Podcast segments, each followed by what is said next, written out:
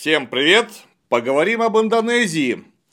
И мы в прошлый раз оставили этот замечательный, интересный, очень большой и важный для планеты Земля регион э, на границе политогенеза. То есть там, где еще нету государств, но уже есть предпосылки для того, чтобы ранние их формы начали складываться. И вот тут, конечно, нужно сказать пару слов о том, откуда мы вообще об этом можем узнать, потому что вообще-то островная Юго-Восточная Азия – это регион, в среднем достигший очень высокого уровня развития, который знал нормальные государства и который знал письменность. Причем письменность вполне развитую, приспособленную для передачи любой сложности информации без каких-либо вопросов. Но вот парадокс. Если мы говорим про все средние века, там, наверное, за исключением последних, последних десятилетий, столетий, Э, средневековья местного, то мы попадаем в однозначно письменную, но совершенно безлетописную среду. Эти люди, которые знали, как писать, использовали письмо для того, чтобы, видимо, обмениваться какими-то документами на э, каких-то чрезвычайно недолговечных материалах. И совершенно не понимали, зачем и как нужно записывать какие-то погодные хроники ли, летописи ли, они их просто не записывали. Видимо, не считая нужным, потому что что-то важное, по-настоящему сакральное, а летописи, конечно, должны были быть связаны с княжеской или царской властью, эта информация тоже вполне сакральна, и она, видимо, была вполне самоочевидна. Зато эти люди умели в эпиграфику, то есть они постоянно писали что-либо на предметах. Иногда это э, крупных размеров камни, на которых есть какие-то посвятительные надписи, или это надписи на стенах, или на сосудах. Однако, несмотря на всю важность подобного рода э, совершенно явно ритуальных сообщений, их, во-первых, а, немного, во-вторых, б, они зачастую не э, носят даже той толики объективности, каковую, и каковые имеются в русских, например, летописях. Тоже очень сложных памятниках, но летопись по сравнению с эпиграфикой, скажем, острова Явы, это же целая прорва информации. Тут мы имеем с двумя, тремя, пятью, десятью находками в той или иной местности каких-то эпиграфических материалов. На этом основании строить хоть какое-то понимание о ранних политиях Индонезии вообще невозможно. Мы оттуда вычленяем очень важные культурные особенности тех или иных правителей и подданного им населения. То есть, например, их религиозные особенности. Кто это такие? Вот, например, это явно совершенно э, индуисты вишнуистского толка. Потому что там правитель прямо сравнивается с Вишну и эпиграфически, и, например, в виде отпечатков следов, которые вообще являются символом Вишну. Одним из, конечно, символов. Это, наоборот, буддисты. Этот правитель совершил те или иные подвиги, ну и как бы на этом все. Потому что для людей Юго-Восточной Азии, кстати, наверное, не только Индонезии, а в гораздо более широком смысле людей Юго-Восточной Азии, э, передача такого рода информации очень важна, но она важна ритуально.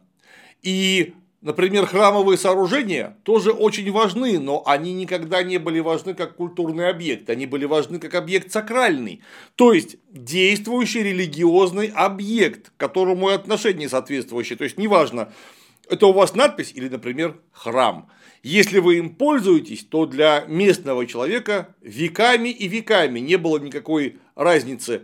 Ну, у нас вот был храм такой формы, а мы вот возьмем сейчас ему еще одну башенку пристроим, или обложим сверху какой-нибудь другой кладкой, похоронив таким образом древнюю форму этого храма под новой кладкой. Проблемы-то в этом нет никакой, потому что храм как был, так и остался. Он был почитаемым местом, он таким и остался. Именно так могли использовать и надпись, потому что в Юго-Восточной Азии на островах есть постоянная в Индонезии постоянная практика так называемого копирования древних надписей.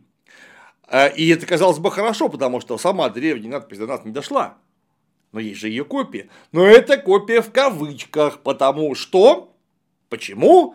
А потому что это очень условная копия, то есть там может использоваться имя царя, а, некая ссылка на его деяние, а все остальное может быть заменено частично, полностью, в грамматической ли форме, в информационной ли форме, потому что главное процитировать. Это не копия в полном смысле слова, а это усредненная цитата, где очень важно вот это центонное повторение э, имени заслуженного э, предка или заслуженного правителя данной местности в э, куда более давние, а значит уважаемые времена, и, например, ссылка на какой-то его подвиг. А все остальное можно написать по новой. Какая разница? Имя-то мы сохранили, как и, например, старую кладку храма под новой кладкой.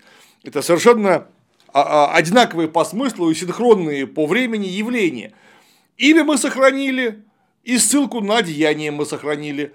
Например, посвящение Вишну мы сохранили, а все остальное можно поменять. И вот вы имеете вроде бы надпись, которая относится к столетиям до того, как она продатирована в настоящий момент, то есть думаете, что это у вас копия, но ничего подобного. Вас не пытались ввести в заблуждение, но вас обманули по факту, если вы прямо доверяетесь подобного рода э, сообщениям. И спасает тут, естественно, археология. Археология там тоже довольно специфическая, потому что э, очень жаркий влажный климат почти не сохраняет органики. То есть, если органика попала в землю, она там сгниет без остатка почти наверняка. Есть, конечно, счастливые исключения, а, но это не массовый материал.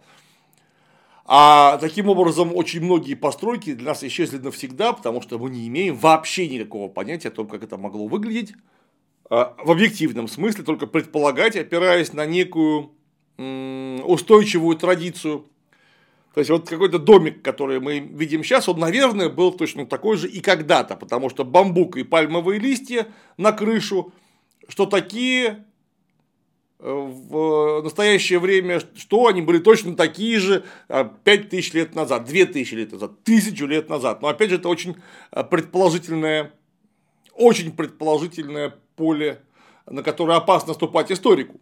Так вот, археология важна, но не дает всего материала, нет органики. А откуда же мы можем еще взять информацию? По-прежнему из данных лингвистики это чрезвычайно важно. Например, э, люди-носители аустронезийского э, языка, аустронезийских языков в свое время попали, естественно, и на континентальную часть Индокитая. И они принесли с собой вполне определенную терминологию, которая сохраняется на этой территории по сей день.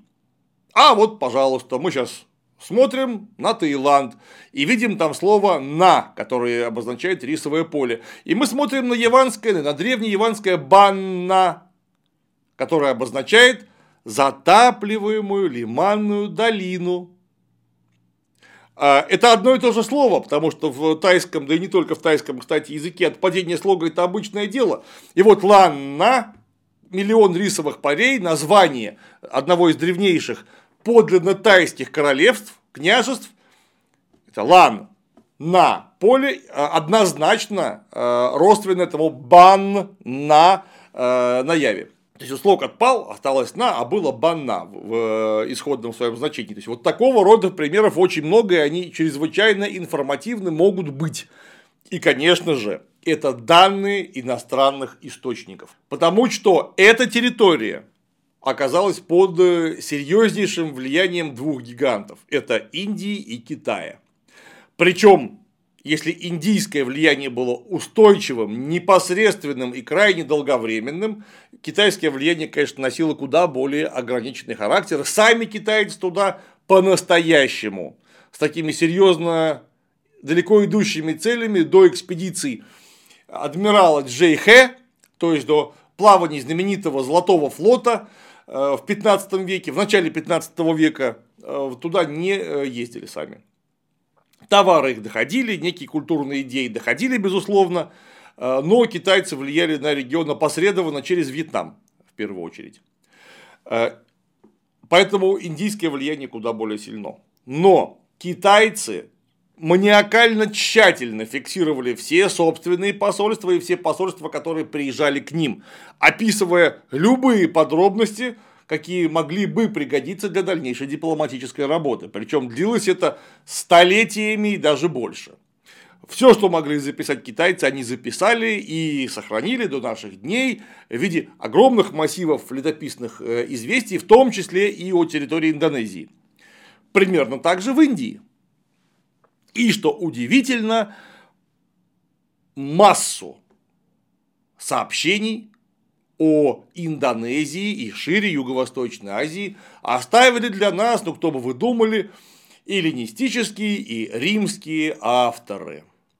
Вот заканчивая географией Клавдия Птолемея, наверное, если мы говорим про классическую такую э, римскую эпоху второго века нашей эры, где описаны источники тех замечательных предметов, которыми римляне считали нужным пользоваться. То есть, в первую очередь, специй, драгоценных пород дерева, что важно, смол, а, опять драгоценных, крайне редких, которых использовали в медицине и изготовлении благовоний, э, что было, наверное, тогда для Средиземноморского бассейна чем-то синонимичным, э, драгоценными камнями, шелком, слоновой костью, Э, специи, драгоценные камни и так далее, думали римляне, что поступают из Южной Аравии. То есть чего-то, что находится еще южнее и дальше знакомой им Аравии. Некого терра инкогнита, про который они сами лично не очень понимали, где это. Но сведения до них доходили, и они эти сведения тщательно коллекционировали. А Клавдий Птолемей э, очень точно указал на острова, они думали, что это именно острова, острова Золотой и Серебряный, Хрисум и Аргентум, то есть откуда поступает золото и серебро. Это очень похоже на территорию современной Юго-Восточной Азии. То есть это находится за Индией. Где находится Индия, со времен Александра Македонского люди знали отлично. А вот что дальше, вот дальше до посольств э, Римской империи в Китай, уже в третьем веке, э, европейцы просто не знали. С третьего века все, конечно, несколько прояснилось. Э, но, тем не менее, опосредованное отслеживание маршрутов поступления очень ценных и, прямо скажем, драгоценных зачастую материалов э, римляне прослеживали и считали нужным это тщательно записать. Тем более, что в торговом-то смысле, пускай и через третьи руки, через посредников, вся Индонезия была связана с Римом. И как только в Средиземноморском бассейне опять заново после бронзового века складывается в полном смысле слова мир системная, все средиземноморская торговля, она начинает всасывать в себя чудовищное количество предметов из Индонезии. Вот прям начиная со специй, заканчивая э, какими-то другими товарами, там, драгоценными камнями, неважно. А римский рынок оказывается бездонным и его, чтобы удовлетворить, нужны усилия ну, буквально половины земного шара. И так происходит до тех пор, пока Римская империя не падет, что окажет самое непосредственное влияние вообще на весь Индокитай, неважно, континентальный ли, островной ли, им придется очень заметно переориентировать собственные товарные потоки. Вот такие источники у нас имеют место. То есть, как обычно, это классическая триада. Археология в том или ином ее виде, непосредственные письменные источники, опосредованные письменные источники, ну и, конечно, искусство, архитектура и этнография, то есть духовное наследие народа, с которым мы имеем возможность общаться непосредственно. А, так, и вот в таком-то э, э, источниковом виде мы будем говорить о создании государств на территории Индонезии. Как же они появляются? Предпосылки для сложения государства, конечно же, связаны с техническим прогрессом. Потому что, освоив лиманное рисоводство, будущие индонезийцы перемещаются несколько дальше по речным а, террасам в горы, где сначала осваивают куда более трудоемкое и менее эффективное суходольное рисоводство, которое, однако, позволяет занимать далеко не только эстуарии, то есть устья рек. Хотя, конечно, они продолжают играть чрезвычайно важное значение и в то время, и позже. Хотя бы потому, что на устье реки удобно торговать соседями. многие из которых являются вообще-то вашими родственниками, которых вы когда-то отпихнули в лодочке от берега. Но как только вот эта обеспеченная едой рисоводческая община, освоившая суходольное рисоводство, оказывается где? На территории, которая больше не стеснена границами эстуария, а значит и его предельной биологической производительностью, она оказывается лишена естественного ограничителя в размножении. Но размножаться можно только тогда, когда у тебя есть еда, чтобы не пришлось опять кого-то отпихивать на лодочке от э, берега. Ну вот смотрите, полив риса рекой, которая разлилась. Вот мы сажаем рис на сухую, и у нас получается меньше еды, так его нужно поливать постоянно, а отсюда рождается идея ирригации. То есть, подъема воды в такую местность, где она вообще-то сама не течет. То есть, прокапывание каналов и создание террас, потому что э, Индонезия чрезвычайно гористая местность, и там просто так заливные поля можно сделать далеко не везде, хотя, конечно, кое-где можно. И вот появляется террасное и вообще заливное рисоводство, а это чрезвычайно высокотехнологичная штука. То есть просто так вообще-то к подобной задаче не подступишься. Потому что организация ирригации требует, во-первых, серьезных инженерных гидротехнических знаний, то есть как вообще ведет себя вода, куда она поднимается, как ее там сохранять, чем удерживать, как сделать долговременные террасы, чтобы их вообще сразу не, не смыло, тут же, как только вы туда воду подадите, как подать воду, как ее накопить и к инженерным знаниям, к гидротехническим знаниям вообще-то добавляются очень серьезные требования к организации труда. Потому что это не только высокотехнологичный труд, но это еще и просто в своем объеме очень большой труд. Для этого нужны концентрированные усилия десятков, а потом сотен и тысяч человек. Кто-то ими должен управлять. Ну, вполне очевидно, по-другому вы никак не сможете своротить такого рода задачу.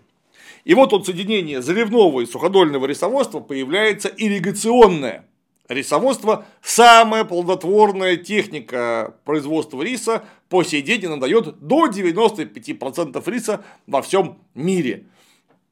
В горах это террасное рисоводство, в долинах это просто формирование заливных полей, для чего опять же нужна прокопка каналов, которые требуют э, плотин, гидрозатворов, водохранилищ. Но как только появляется заливное рисоводство, люди больше не привязаны к устьям рек и получают такое количество еды, что начинают плодиться со страшной силой. Причем не просто плодиться со страшной силой, а плодиться, имея в виду уже упомянутую мною продовольственную безопасность, потому что три урожая риса в год – это настолько исполинское значение для древности, а мы все еще находимся в древности, то есть где-то в промежутке от Э, начала до середины первого тысячелетия до нашей эры.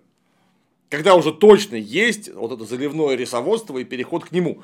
А, так вот, в это время дай бог, чтобы где-то снимали один, может быть, два урожая в год со значением для злаковых сам десятый – это невероятный результат.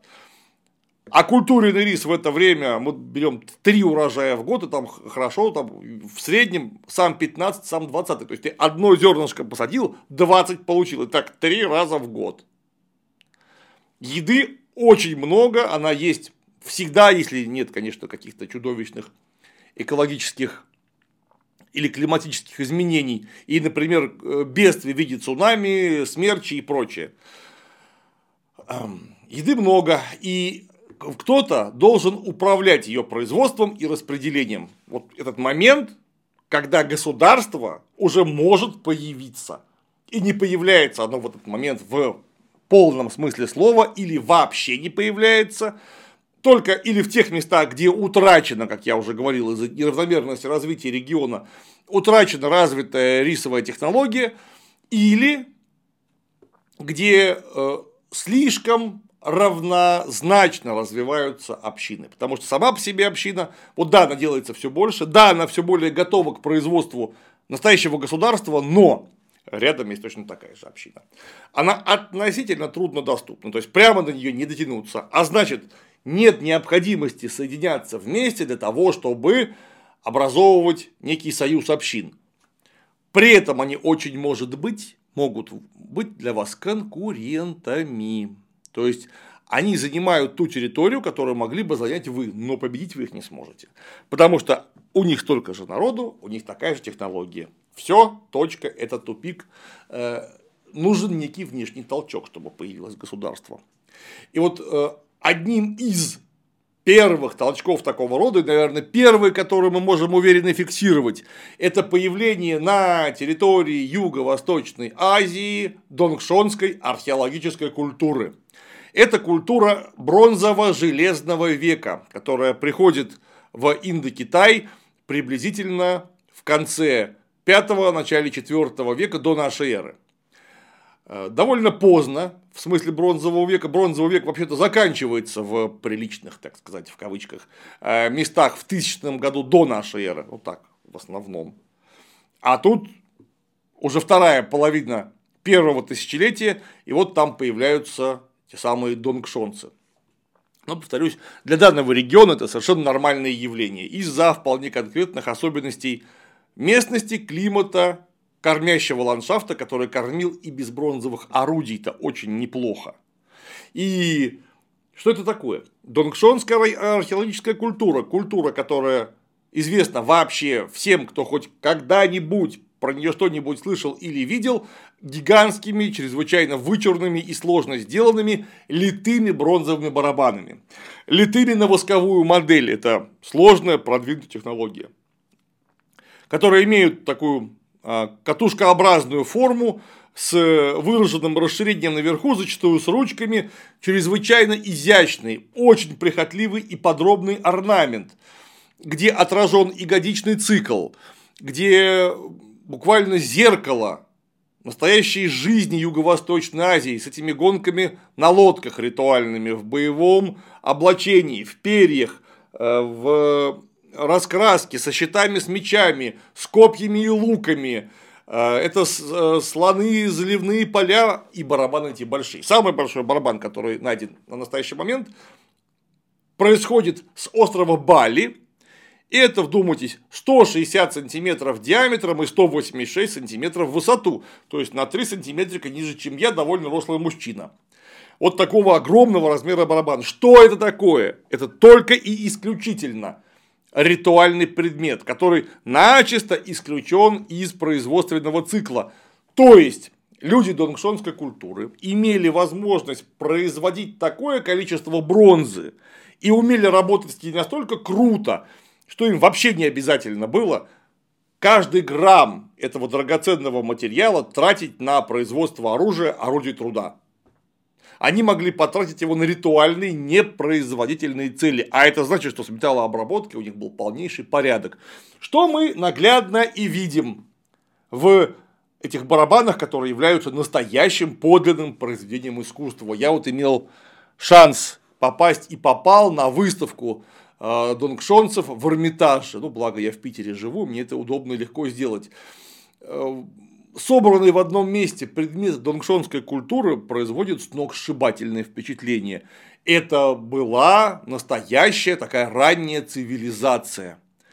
Не очень понятно, правда, кто был ее носителем.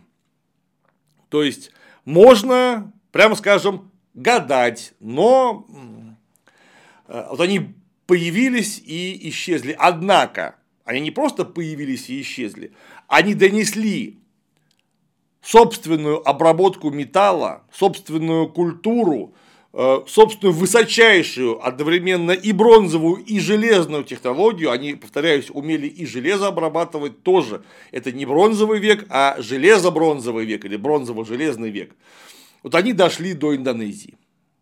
Они были и на Бали, и на Суматре, и на Яве. Э, дотянулись практически везде, где только можно. Там есть эти барабаны, есть очень характерные донгшонские бронзовые топоры, также литые по восковой модели.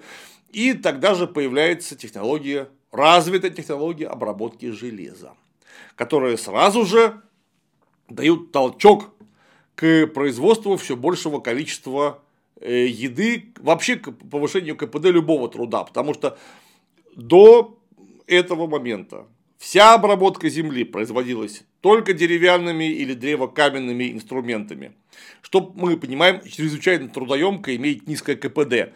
Теперь знают прямоугольную в плане мотыгу со втулкой. Втульчатая мотыга – это просто чудо технологии своего времени. А, знают специальные ножи э, для уборки урожая, то есть такие ранние серпы, я бы так, так сказал. Чего раньше опять же не было, и вот эти серпы опять повышают невероятно э, КПД хотя бы элементарного сельхозтруда. И вот подобного рода э, подобного рода материалы массово поступают из могильников – из мегалитических комплексов э, в центральной Яве, это на горе Кидул в Анасаре на восточной Яве, из местечек Бисуки, э, Пунунг, на западном Бали из Гилиманука, э, на западной Яве из Леулианга, и Бантена, и Рикаси, на Сулавесе, Флоресе, Сумби и так далее. То есть их очень много. Да, одновременно улучшается качество, известен ткацкий станок, Э, очень серьезно делает шаг вперед керамика, это просто связанные процессы. Мы видим, как появляются э, э, хорошие гончарные изделия, то есть изделия, приготовленные на гончарном круге. Появляются крашеные, очень красивые сосуды, сложные формы. Это прям прогрессивные нововведения, которые были напрямую связаны с введением железа, что сразу повысило социально-экономический эффект вообще от внедрения металла, который никогда сам по себе революции не совершает. А вот вместе с сопутствующими ремеслами очень даже. И вот, наконец, появляется плуг. И появляется не просто рисоводство поливное, а плужное поливное рисоводство, которое стало вообще ведущим типом у яванцев, малайцев, ну и других самых развитых народов э, всей Дусантары. Этот прогресс, как правило, связанный, конечно, с э, прибрежными э, частями островов или глубины островов, там, где они связаны с побережьем, где они проницаемы, они повлекли вообще прогресс по всем островам, то есть даже подсечно-огневое земледелие. Вот там в горах, где оно еще практиковалось, стало удобнее и лучше, потому что топоры стали лучше, то есть подсекать и сжигать стало удобнее. Ранний железный век для Индонезии стал и освоением новых морских торговых коммуникаций. То есть теперь Индонезию подпитывало не только состояние внутреннего прогресса, ну скажем так, внутрииндокитайского прогресса, но и торговые связи. Если мы имеем в виду, что вообще-то кхмеры уже доплывали, точнее прото монг-кхмеры доплывали до Индии, то теперь индонезийцы по проторенной дорожке стали плавать в том направлении, а индийцы стали плавать к ним. И если мы говорим о совсем скорых событиях, это скажется, совсем скорых событиях, последовавших на Индии, это скажется для Юго-Восточной Азии самым судьбоносным образом. Просто индийцы знали о них, индонезийцы, ну, предки современных индонезийцев, знали об индусах, об индийцах. И вот к концу первого тысячелетия до нашей эры происходит в полный рост формирование современного контура политико-культурных вообще этнических границ э, Юго-Восточной Азии, в том числе на островах. И именно тогда складываются окончательно все предпосылки для появления ранних государств. И уже, возможно, появляются ранние вождества. Опять же, далеко не везде, но истории о происхождении первых государств э, в Юго-Восточной Азии однозначно говорят, что некий толчок, который был нанесен извне, попал не в пустоту, он придал инерцию, новую инерцию совершенно подготовленным сообществам. И о чем я и говорю в первую очередь? Я говорю, конечно же, о легенде, связанной с происхождением Камбоджи, Камбоджадеши, точнее говоря, ее первого издания государства Бапном, когда из Индии приплыл брахман Каудинья и победил э, царицу змей которая должна была ограбить при помощи своих пиратов его корабль. Но он прострелил из лука ее корабль, она так поразилась мощи этого брахмана, что немедленно вышла за него замуж. А он научил ее и заодно всех ее сограждан носить одежду, правильно молиться, мыться вовремя, ну и прочее, прочее, прочее. То есть вот тут еще одна э, итерация легенды, ну, например, об Инее или легенды о призвании варягов. Брахман, откуда там взялся Брахман? Брахман мог взяться там очень даже запросто, потому что, во-первых, кхмеры, то есть насельники Юго-Восточной Азии, ну, одни из насельников Юго-Восточной Азии уже ездили в Индию, то есть там прямо были люди, которые говорили с ним на одном языке. И индийцы уже ездили торговать в тот регион, то есть они просто знали, где это. Знали, что там есть люди, с которыми можно договориться, э, и знали, есть, что там есть люди, у которых есть что взять на обмен.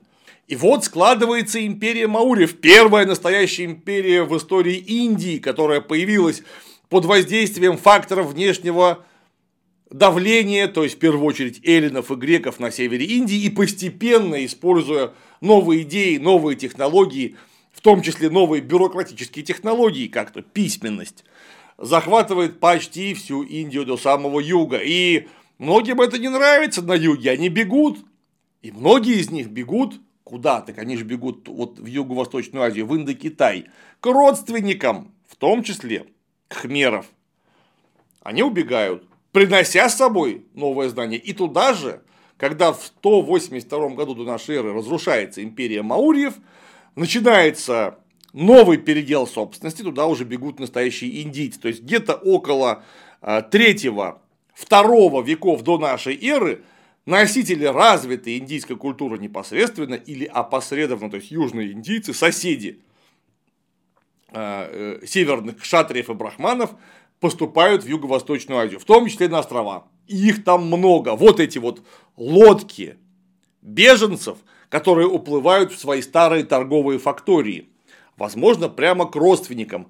А кто такие индийцы? По отношению даже к раннему железному веку в Индонезии.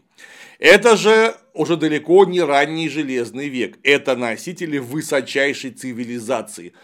Сложнейшей, по-настоящему сложнейшей индуистской философии, в которой даже современный человек сходу не разберется. А, носители медицинских, астрономических, э, математических, физических знаний, а, носители возможностей и технологии изготовления сложнейшего оружия и орудий труда. Это люди, которые знают в полном смысле слова океанское мореходство. И вот вы представляете, такая звезда смерти причаливает где-нибудь около Явы. Звезда смерти, я имею в виду многопалубный корабль, построенный под воздействием, в том числе, технологий эллинистических, который вмещает в себя несколько сот человек, которые несут на себе железное оружие – Э, сложносоставные рефлексивные луки, э, скорее всего, какого-нибудь скифского типа. Но да, довольно архаичные относительно средневекового оружия, но невероятно эффективные относительно оружия античного.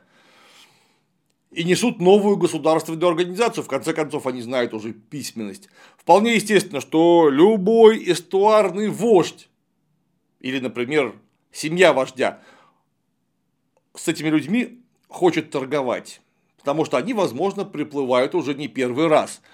И они заинтересованы в том, чтобы эти люди поселились на данной территории, потому что их оружие, их организация, вот просто их э, добавленная высококвалифицированная численность сможет помочь, а, он, а эта численность и знания, а также технологии помогут сдвинуть с мертвые точки вот тот самый казалось бы, вековечный баланс между соседскими общинами.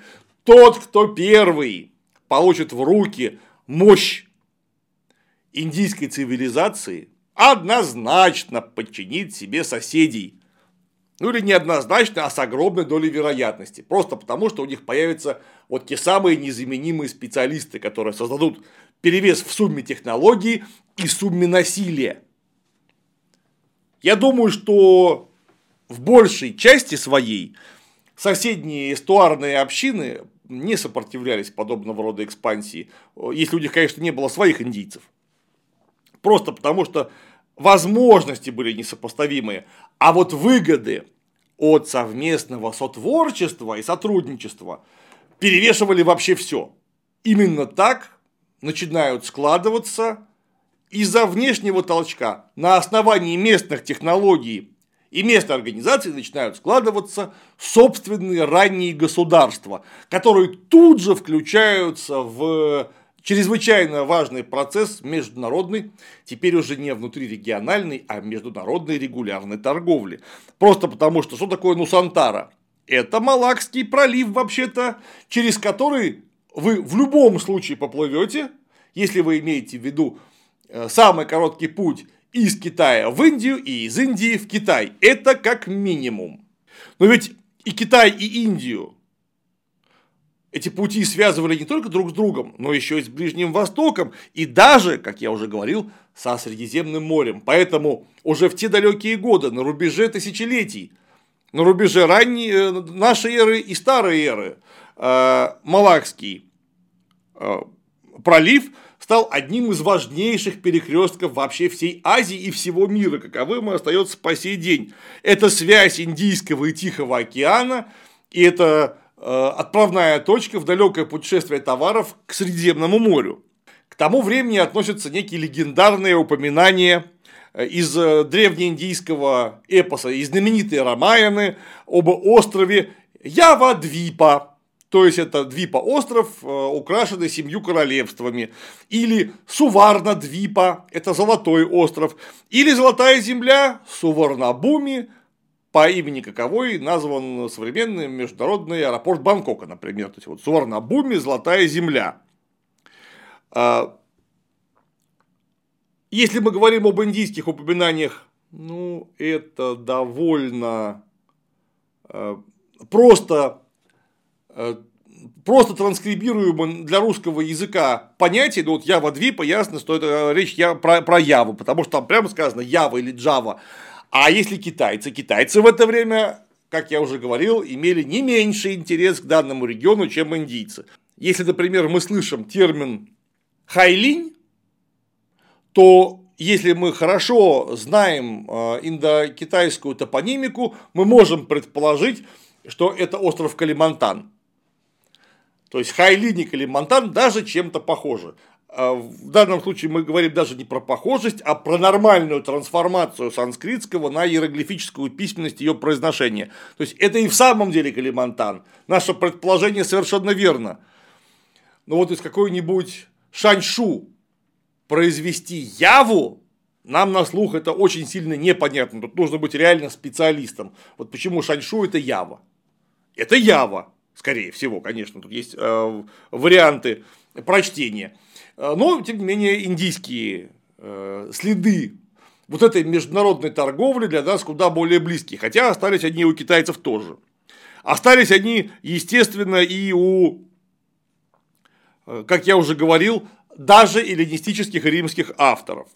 Международные связи Нусантары всемирно ширились. Индийские империи гуптов и все их наследники, все ее наследники, конечно же, они были заинтересованы в наращивании торговли, связи с Индокитаем, в наращивании собственного там присутствия. Но не Китай, который обменивался посольствами с разными ранними и, в том числе, поздними государствами Нусантары, не Индия, каковые индусы просто на регулярной основе туда плавали и там оставались надолго жить. Как минимум, потому что во время муссонов они не могли идти против муссона и полгода должны были проживать в каких-то факториях на территории э, Нусантары. Или оставались жить там навсегда, неважно. Но индейцы никогда не делали там настоящих колоний. Индейцы вообще не делали настоящих колоний где-то э, за границами, собственно, индийского субконтинента. А многие индийские владыки, раджи, они бы очень хотели покорить Шри-Ланку, потому что она рядом. Но в основном дальше они никогда э, не занимались внешней экспансией. Не занимались они внешней экспансией в Нусантаре, э, но они занимались экспансией культурной. И, как я уже говорил, несопоставимость культурных багажей древних, например, яванцев или суматранцев – и культурного багажа э, индейцев однозначно э, оставляла примат индийского, и весь этот регион становится так называемой Великой Индией. То есть индийской культурной колонии. Заметьте, не политической, а именно культурной. Потому что вот только Австралию, в силу того, что там некого было окормлять, индийцы окормили в культурном смысле. То есть прямо до прихода в 13-14 веке ислама на многие территории э, данных архипелагов до 13-14 века именно индийское влияние в индуистском или буддийском своем выражении было абсолютно определяющим. Но даже когда туда пришел ислам, вот, например, в Малайзии, следы индийской культуры настолько мощные, и сама индийская культура настолько популярна, что нет сомнений, кто доминировал в регионе веками, может быть, даже, наверное, и тысячелетием это именно индийцы, потому что самое популярное зрелище, например, в Малайзии или в Сингапуре, это до сих пор Рамаяна, конечно же. И вот какие же последствия в практическом смысле для политогенеза ну Сантары а, повлекла подобная ситуация? Повторюсь, подготовленности местного населения, местного общества и местных технологий к переходу от рисоводческой общины к раннему государству, ну и, наконец, фактора внешнего воздействия, которые очень удачно и вовремя совпали. Наиболее известны в настоящее время на Малайском архипелаге, Малакском полуострове государства отличаются крайне маленькими размерами, иногда крохотными. Это такие настоящие ранние вожества. Вообще-то десятки. Они располагались в Западной Индонезии, Западной Малайзии, в Южном Таиланде, имея выход к тем или иным акваториям, то есть или в Тихий, или в Индийский океан, э, Малакский полуостров, Сиамский залив, Южно-Китайское море, Яванское море и так далее. И вот в границах-то Индонезии к э, региону раннего политогенеза мы относим, конечно, в первую очередь восточную и южную части острова Суматра и э, мелкие острова, которые находятся поблизости. Это территория, где складывается малайский этнос. Э, большие, ну относительно большие, конечно, реки на Суматре это Джамби, он же Батанга, это Муси, которые начинаются с э, Нагорья Западной Суматры. Это хорошие условия для рисоводства, и это серьезные лесные ресурсы, то есть есть из чего строить здания, в том числе фортификации, есть что пережигать при производстве керамики. Керамика это невероятно важно в данном регионе, потому что только хороший, плотный, правильно сделанный керамический горшок позволяет сохранять запасы риса. Это стратегический товар. Да, при этом реки – это однозначная связь побережья и внутриостровного пространства. Эти земли, то есть район реки Джамби, это китайские источники в середине третьего века Э, упоминают царство Ген или Дяинь, которое существовало в V-VI веках, где располагались самые древние государства на Суматре. А они опирались на морские пути, располагались прямо вдоль этих морских путей, огибая Суматру с севера и доходя до Малакского пролива, потом вдоль восточного берега Суматры и вокруг Южной Малайи, Дальше на север к Индокитайскому полуострову или уже дальше к Китаю.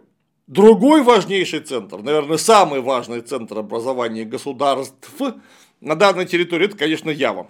Потому что Ява вроде бы по размерам, как я уже говорил, не сильно отличается от Суматры, но она гораздо удобнее в смысле агрокультуры. Сельское хозяйство там просто больше есть где делать. Поэтому Суматра и Ява, они, прямо скажем, весьма неравновесны в этом смысле. Не очень ясно, были ли ранние государства на Яве древнее, чем на Суматре, или, может быть, наоборот, моложе, чем на Суматре. Э, у нас есть сообщение э, китайское 132 года о посольстве из страны Едзяо. Это возможно, оно относится именно к Яве. Как говорится в китайских источниках, эти послы привезли дары от царя Тяо Бяня. И это очень может быть китайская форма санскритского э, тронного имени, вполне характерного для индийских культурных колоний, то есть Дева Вармана, божественного правителя. А Едзяо, э, понятно, это еще одно прочтение слова Ява-Двипа, то есть остров Ява.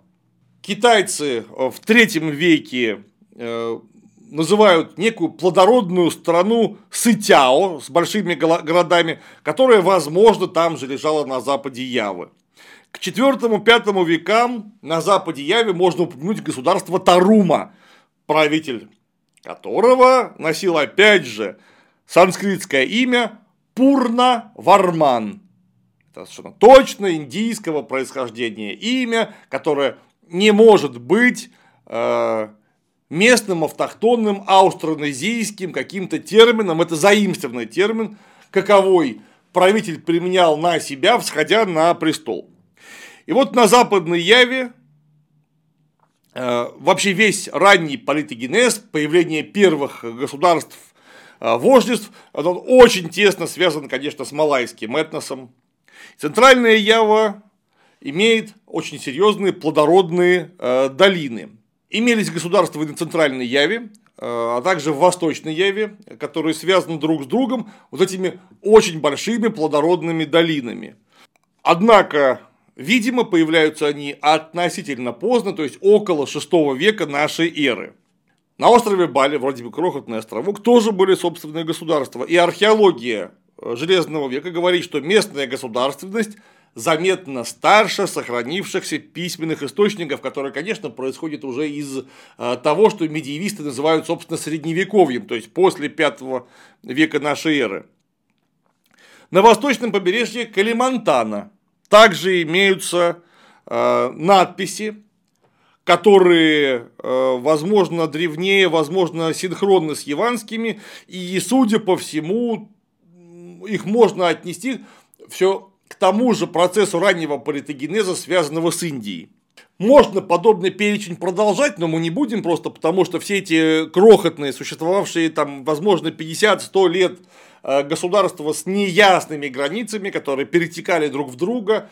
Это всего лишь симптом того, что все, котел был не просто поставлен на огонь, а вполне себе закипел, выдавая эти вот россыпи уже нормальных государственных пузырьков, где есть, самое главное, местная основа, внешнеиндийское влияние и, судя по именам, уже полное восприятие индийской политической мысли. Не, не знаю, приняли ли они идею э, сословного деления, вполне индийского, но вот то, что они начинают принимать идею Девараджи, то есть божественного правителя, это скорее всего так оно и есть, даже уже на раннем этапе, судя по э, индийским тронным именам однозначно ритуального религиозного характера. И вот, э, наверное, важнейшим государством, которое именно государство, наверное, ранняя форма империи относительно окружающей ее действительности, стала хмерская страна, хмерское государство Бапном. Она же в китайских летописях Фунань. Не знаю, почему оно так трансформировалось, но это по факту одно и то же. Бапном и Фунань. Оно располагалось на территории современной Камбоджи, Э, и где-то с 3 до 6 века однозначно доминировали эти люди на территории континентального Индокитая.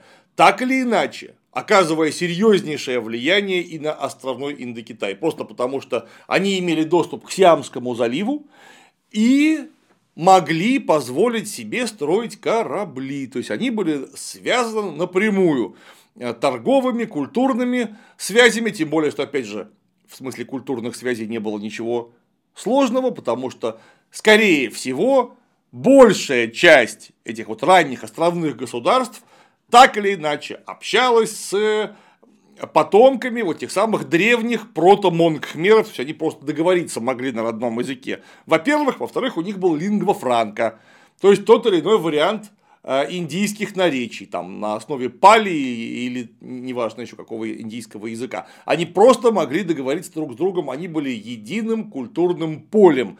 А значит, островные принцессы и принцы могли поступать в Бапном в качестве выгодных партий для тамошних э, правителей и представителей знати, ровно наоборот могли устанавливаться серьезные торговые связи. И, конечно, все присматривались, присматривались друг к другу. А нельзя ли вас завоевать, например. Но Бабном был очень сильно сосредоточен в смысле политическом на континентальной части Индокитая. Но, тем не менее, в VI веке Бабном из-за династических кризисов приходит в серьезный упадок. И все вассалы, которые у него были, начинают отделяться. Древнее хмерское государство, как единое территориальное целое, распадается, и все, кто так или иначе был вынужден ориентироваться на Бабном как на сузерена, то есть в том числе и ранние государства э, островов, получают некое окно возможностей. Они получают возможность самостоятельного, причем довольно быстрого развития, используя наработки, культурные достижения все того же Бабнома, который целых 300 лет крышевал буквально очень многие территории, в том числе и на морских побережьях. Ну и вот таким образом начинается средневековье в полном смысле слова, пятый, седьмой, восьмой века, раннее средневековье, и тогда же начинается средневековая история Нусантары, о которой мы поговорим в следующий раз. На сегодня все.